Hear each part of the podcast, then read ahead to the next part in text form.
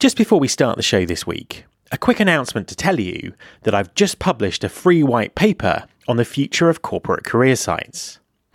The very first digital marketing project I worked on was building a careers website back in 1999. And I've always been frustrated that the level of sophistication of careers websites hasn't moved on much since then, particularly when you consider the advances made in other areas of talent acquisition. The white paper is based on extensive research, looks at the important role of careers websites, examines what's been holding them back, and walks through a new model which is finally helping them to evolve. You can access the white paper instantly, no need to register or surrender your email address, at www.careerswebsiteguide.com slash future. That's www.careerswebsiteguide.com slash future. There's been more of scientific discovery, more of technical advancement and material progress in your lifetime and mine than in all the ages of history.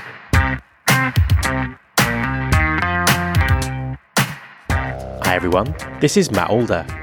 Welcome to episode 127 of the Recruiting Future podcast. It's fair to say that if you're in talent acquisition, then LinkedIn plays a very big part in your working life. Understanding how LinkedIn view the future, both of their product and of recruiting in general, is something that I know most of you will be very interested in. So, with that in mind, I'm delighted that my guest this week is Jon Jersin, Head of Product for LinkedIn Talent Solutions. Enjoy the interview.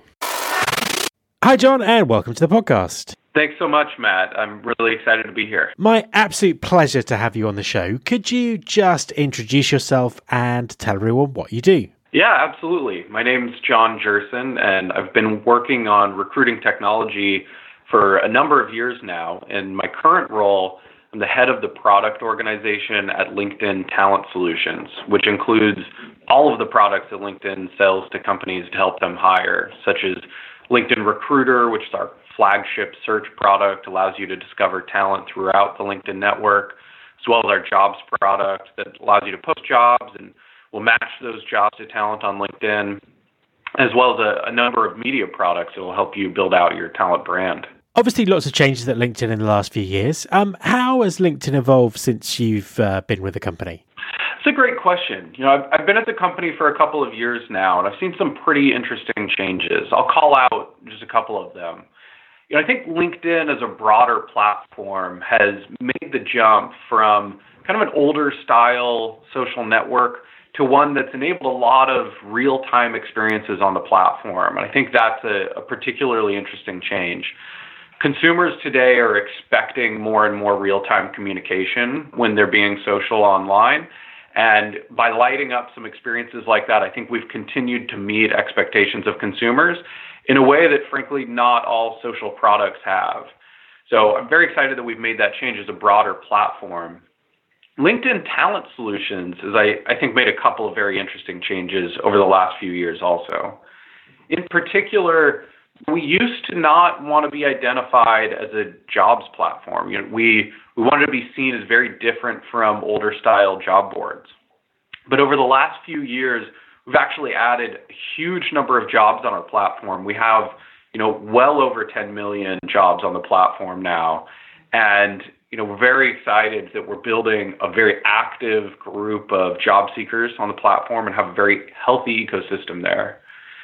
There's another very exciting change that I think has a little bit more to do with the topic today around AI.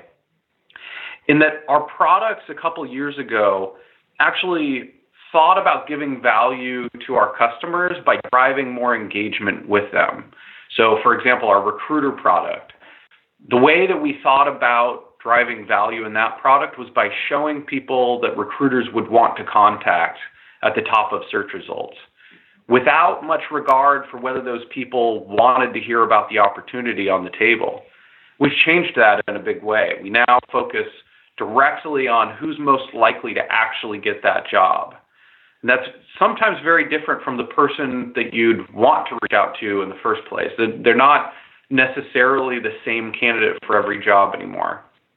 And by optimizing for who's actually going to get that job, we've driven up in-mail response rates considerably. As an example, you know, they they started when I started here around 19% around there. They're pretty close to 36% now. And it's all because we're helping recruiters message people who want to hear from them and are also very qualified. So, so that bidirectional interest. I think that's one of the most interesting changes that we've made over the last few years. Absolutely, and uh, perhaps sort of dig a bit deeper into that. I mean, uh, lots and lots of changes in um, you know recruitment technology and the way that companies are working.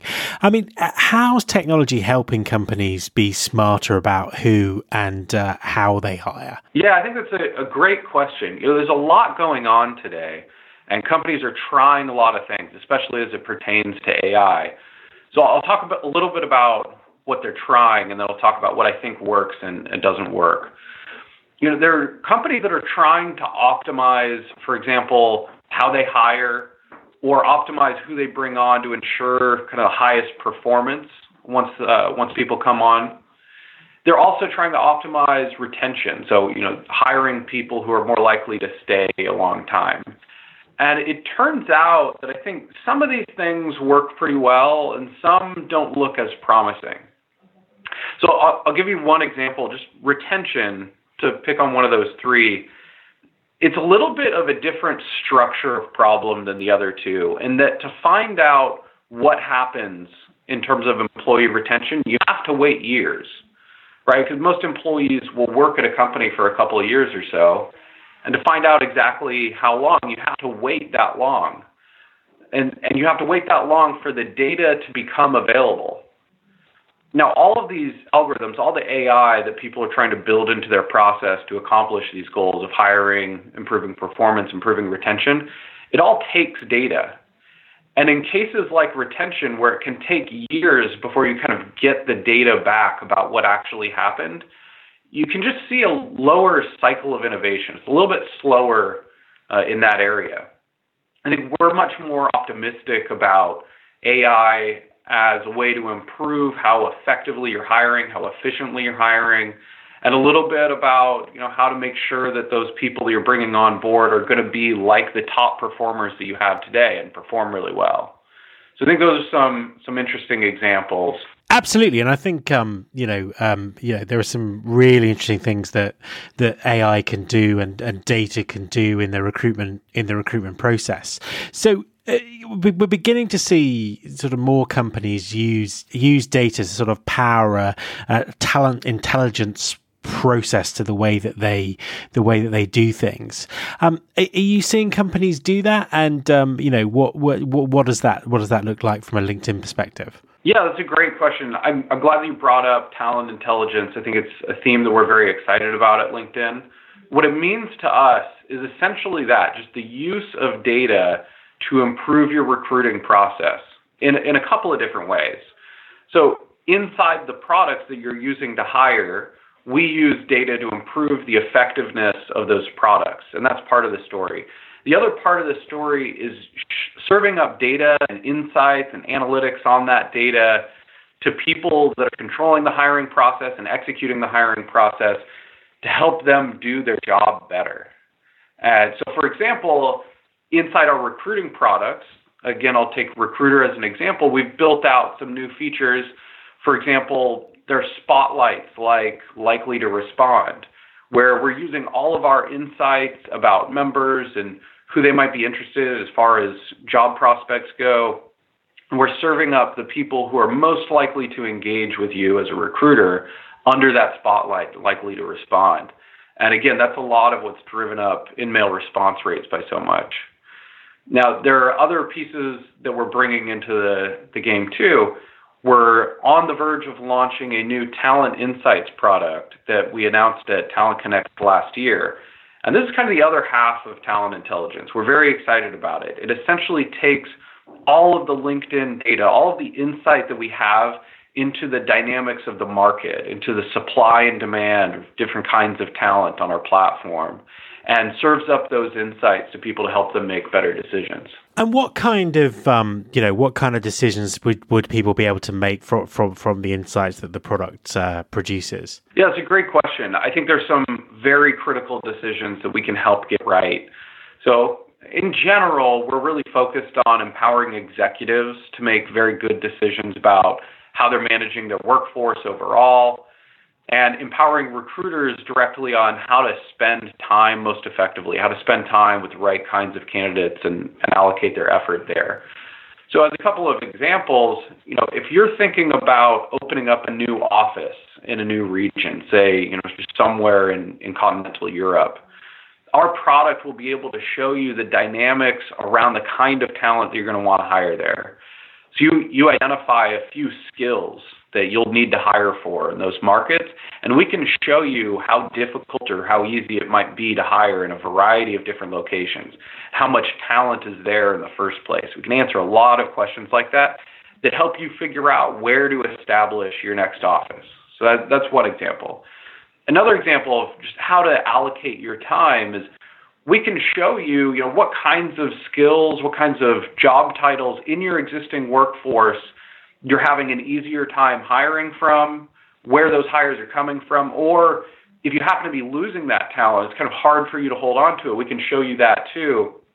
And so by examining ac- across all of the titles and all the skills that you need inside your workforce, we can show you which ones are kind of most of a struggle for you right now and you can allocate more attention there. And we've actually seen a lot of customers in the very early phases of this product adopt it and, and start allocating spend, for example, on our talent media products to very quickly address problems that they're seeing in their hiring process in very specific areas. So one of the things that we we sort of talk about a lot on this on this podcast is actually the the, the future role of recruiters.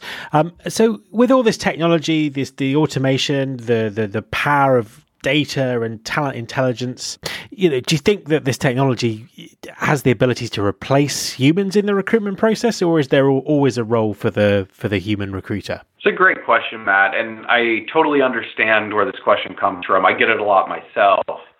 I don't think that that's going to happen. I think that recruiters, their jobs are going to be changing over time, but I don't think they're going to be going away, not for a very, very long time uh, at minimum. And you know, when you, you actually look at what we're doing in terms of using AI in this industry, we're really focused on automating the time consuming portions of a recruiter's job. So some aspects might diminish or they might go away. For example, scheduling.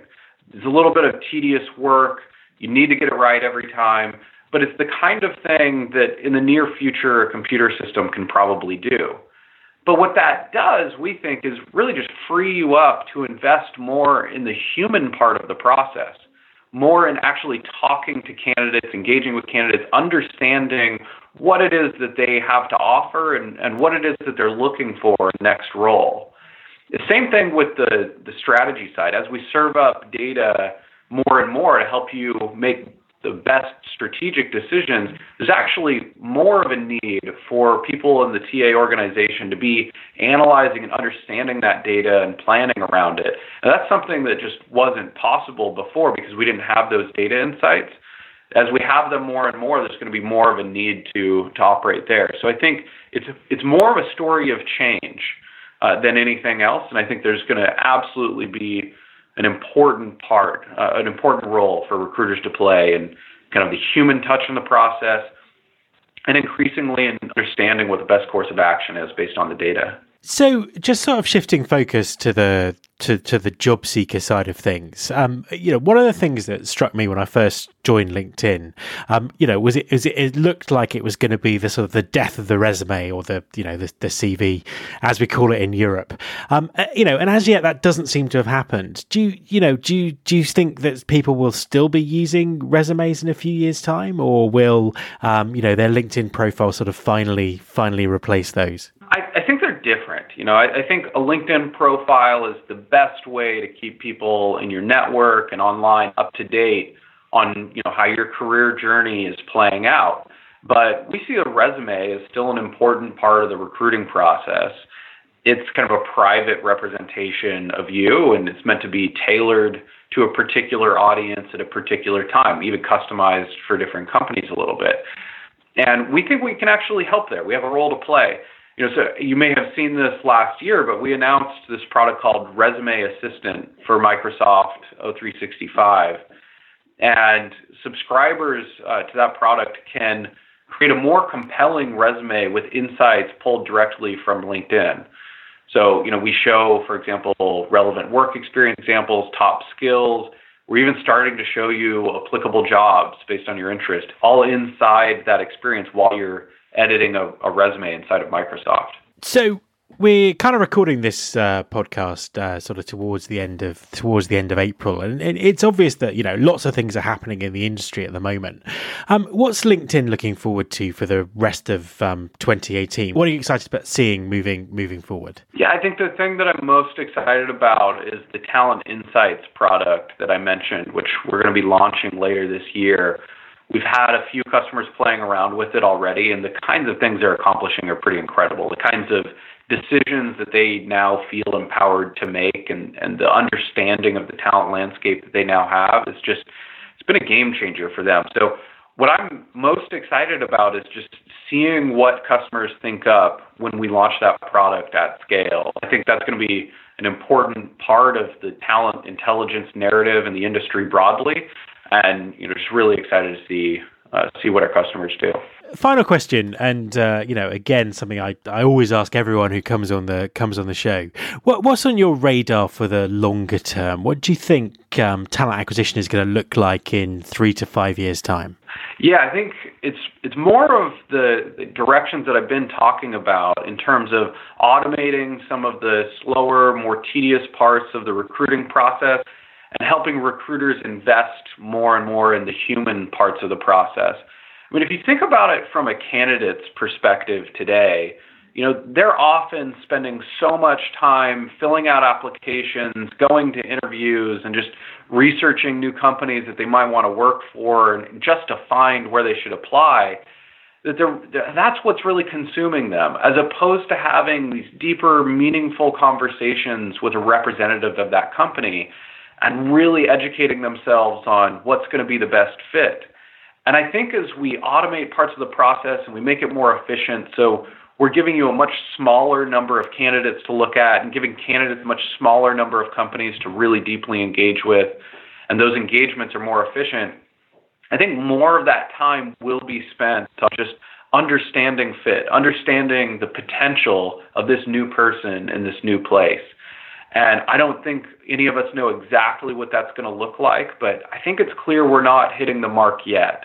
I think that there's just a lot of improvement that the industry could see in terms of less tedious work, but more of that human connection. Jon, thank you very much for speaking to me. Thanks so much, Matt. It's been great. My thanks to Jon Jersin. You can subscribe to this podcast in iTunes or via your podcasting app of choice. The show also has its own dedicated app, which you can find by searching for Recruiting Future in your App Store. If you're a Spotify user, you can also find the show there. You can find all the past episodes at www.rfpodcast.com. On that site, you can also subscribe to the mailing list and find out more about working with me. Thanks very much for listening. I'll be back next week, and I hope you'll join me.